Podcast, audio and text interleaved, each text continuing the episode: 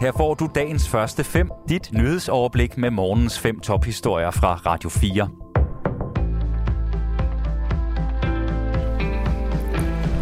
Det er torsdag den 24. november. Mit navn er Thomas Sand. Ukraines præsident Volodymyr Zelensky opfordrer FN's Sikkerhedsråd til at tage skridt mod at stoppe russiske luftangreb rettet mod vital ukrainsk infrastruktur.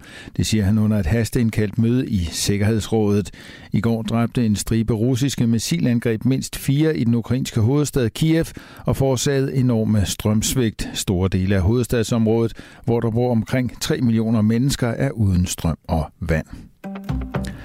Kasper Møller Hansen, der er valgforsker på Københavns Universitet, spærrede øjnene op, da han for et par dage siden for alvor dykkede ned i tallene for ugyldige stemmer ved det uhyre tætte folketingsvalg den 1. november.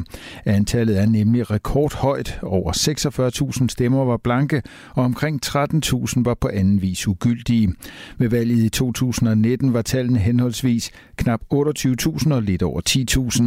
Den relative stigning er på mere end 50 procent ifølge Kasper Møller Hansens statistik statistik sammenlignet med folketingsvalget i 2019. Det øh, er jo et udtryk for, at, at rigtig mange faktisk er gået ned for at stemme, men har afleveret en, en blank stemme for eksempel. Øhm, så man tager altså sig tid til at, at stille sig i kø og så aflevere et, et, et, en, eller en blank stemme, og det er jo lidt af en statement, altså at man vælger netop at bruge tid på det, og det viser jo, at, at flere end, end nogensinde tidligere faktisk øhm, har udtrykt øh, mistillid til det politiske system ved at aflevere den her blanke stemme.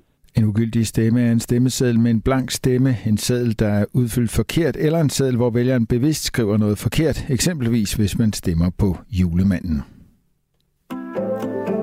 Indad og længe har landmændenes erhvervsorganisation Landbrug og Fødevare kæmpet imod en CO2-afgift på landbruget, men det kan være slut nu.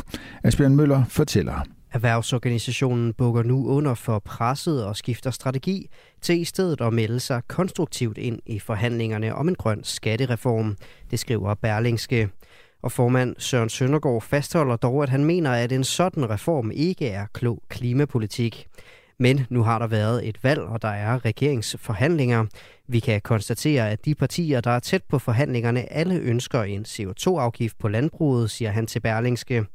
Derfor vil Landbrug og Fødevare i stedet forsøge at få indflydelse på en kommende reform. Landbrug og Fødevare er ikke de eneste, der har skiftet kurs i spørgsmålet om afgiften. Venstre har tidligere været imod, men tidligere denne måned sagde formand Jakob Ellemann Jensen blandt andet på Landbrug og Fødevares delegerede møde. Man kan argumentere mod en afgift, men man får ikke ret. Det kommer til at ske, for der er et flertal bag. Foruden Venstre er også Socialdemokratiet, SF, Enhedslisten, Alternativet, De Radikale, Moderaterne, De Konservative og Liberal Alliance for en CO2-afgift på landbruget.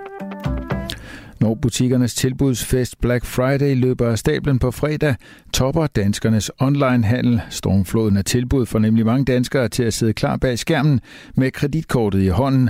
Men for mange af de onlinehandlende er det ikke uden en vis uro i maven. I hvert fald ikke, hvis man skal tro en undersøgelse om danskernes nethandel, som Nordstat har lavet på vegne af Telenor. I undersøgelsen har 1000 danskere besvarede en række spørgsmål om nethandel. Her svarer hver anden forbruger, at de har oplevet problemer med en fysisk vare bestilt på en webshop, særligt på udenlandske webshops. Det er især i forbindelse med kvaliteten, at forbrugerne føler sig snydt. 3 ud af 10 har oplevet, at varen ikke levede op til billedet eller beskrivelsen på webshoppen. En anden udfordring har været levering af varer købt online. 24 procent har oplevet, at en vare aldrig dukker op. 20 procent har oplevet mere end 30 dages forsinkelse på en vare markedsdirektør i Telenor Christian Hoffmann har fem gode råd om webhandel. Vær kritisk over de webshops, du besøger.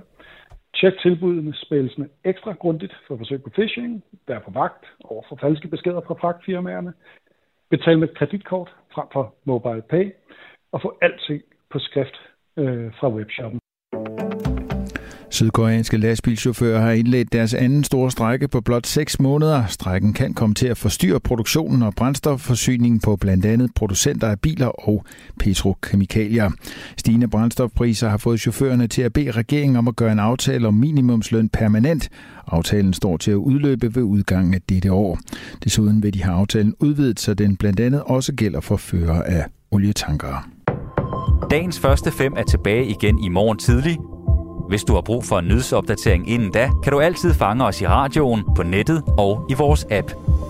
Vi høres ved til dagens første fem fra Radio 4.